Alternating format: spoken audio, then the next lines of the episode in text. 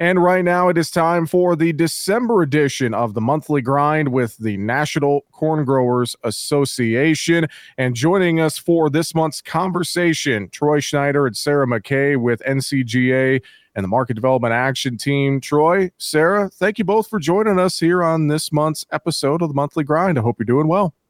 Doing very good. It's uh, always good to be with you. Well, let's dive in and talk about the Consider Corn Challenge 4. And uh, really, this is something that's been going on for a few years now. Uh, Troy, tell us a little bit more for folks who might not be familiar. What is the Consider Corn Challenge?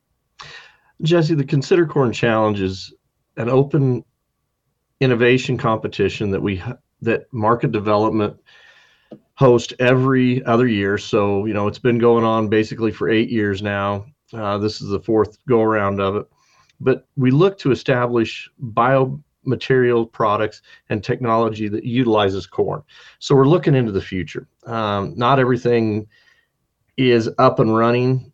And some of these companies, some of these individuals have ideas that just need a little help to get over the to to get over that starting line and get running down the path of of production.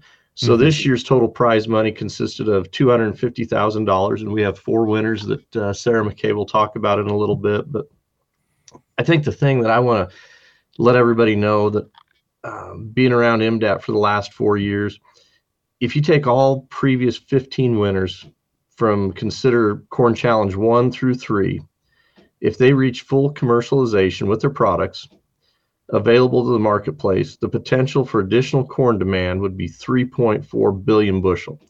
So for all the listeners out there, we're looking at a, a large carryover this year in corn production, ending stock. That's what we're trying to chip away at. Is that uh, that carryover? Let's get more more new uses out there and get them on uh, get them showcased. And this is what mm-hmm. Consider Corn Challenge Four does.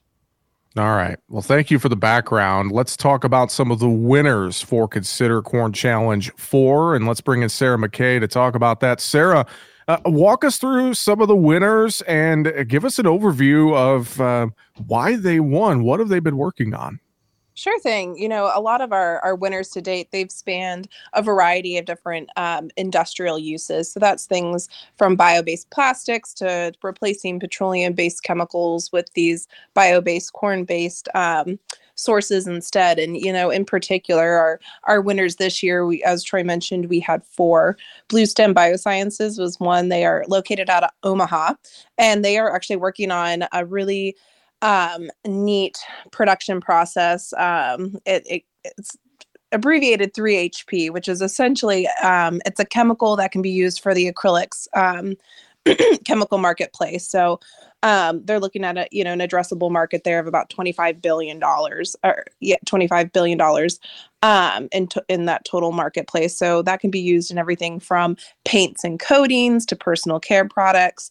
Um, and then they're even working on a couple other different novel yeast biology technologies as well that can can mm-hmm. go into these everyday products that we use whether you know it's in your home or in industrial applications another winner that we had was out of penn state university they are actually working on um, conversion of corn starch into um, energy applications and lithium batteries. So again, you know, something really timely with um, a lot of the move into electrolysis electricization and um, or electrification, excuse me, and um, a lot of the opportunities there to utilize cornstarch um, in these lithium batteries. And then we had another winner, Nexceris, um, who they are working on another kind of sugar application that can be used in the um, in the the dextrose market so to make a lot of these different industrial chemicals instead of petroleum oil um, or other gas applications so um, they have a really neat technology that will actually cut co2 emissions by 85% which is pretty pretty impressive mm-hmm. and then our last winner was Maisley and they were a little bit different not necessarily in a, or not an industrial use but this time they are a corn based milk alternative. And I want to emphasize that we, um, while our, our, the judging process, you know, while they considered Maisley, you know, we wanted to make sure that we weren't offsetting our, our precious livestock partners and um, customers. But this is actually something that is available made from corn for people that can't consume dairy um, or other animal products um, because of dietary restrictions. So it's actually a new market that we can capitalize into addition in addition to our, our current customers. A wide range of uh, products and uses there for corn uh, with those four winners of Consider Corn Challenge 4 and uh, really cool stuff. Uh, Troy, I'll bring this back to you. You mentioned this about looking to the future earlier with uh, the Consider Corn Challenge and, and hearing about some of those things and, and thinking about just finding new uses for corn. Uh, talk to us about why it's so important to find some of these different uses for this uh, great corn crop that we grow here in the U.S. Well, you know, if you look back to the big home run that we've all had, and that was ethanol. And ethanol didn't happen overnight. It it it was it's been a long process. Somebody had the idea, you know, back in the day, and it had to move forward slowly. And so, one, we're trying to improve our environment. We have a good quality product here that's bio based NCGA is working to position corn as a clear feedstock choice, not only here in the Midwest, but also for our legislatures back in Washington. And, you know, earlier I mentioned all 15 winners from in the previous three corn challenges.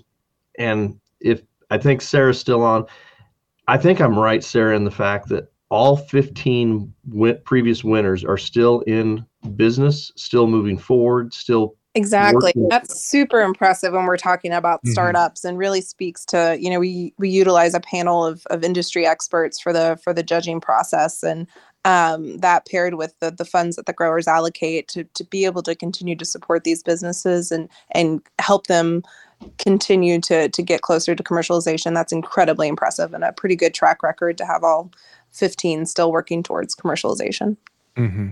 That is an amazing, amazing thing, and I, I think about this too. And uh, you know, Troy, I bet you could speak to this too a little more. Uh, just with you know how America's corn farmers continue to produce bigger and bigger crops and produce more with less. So, to your points, uh, both of your points about kind of working to make corn the clear feedstock of choice, it, it seems like a, a no brainer and seems very, very important to continue to expand markets for corn. You know, if you look at this year's corn crop, we were all worried about how dry it was in the Midwest back in April or May, June, and we were nervous about what our production was going to be.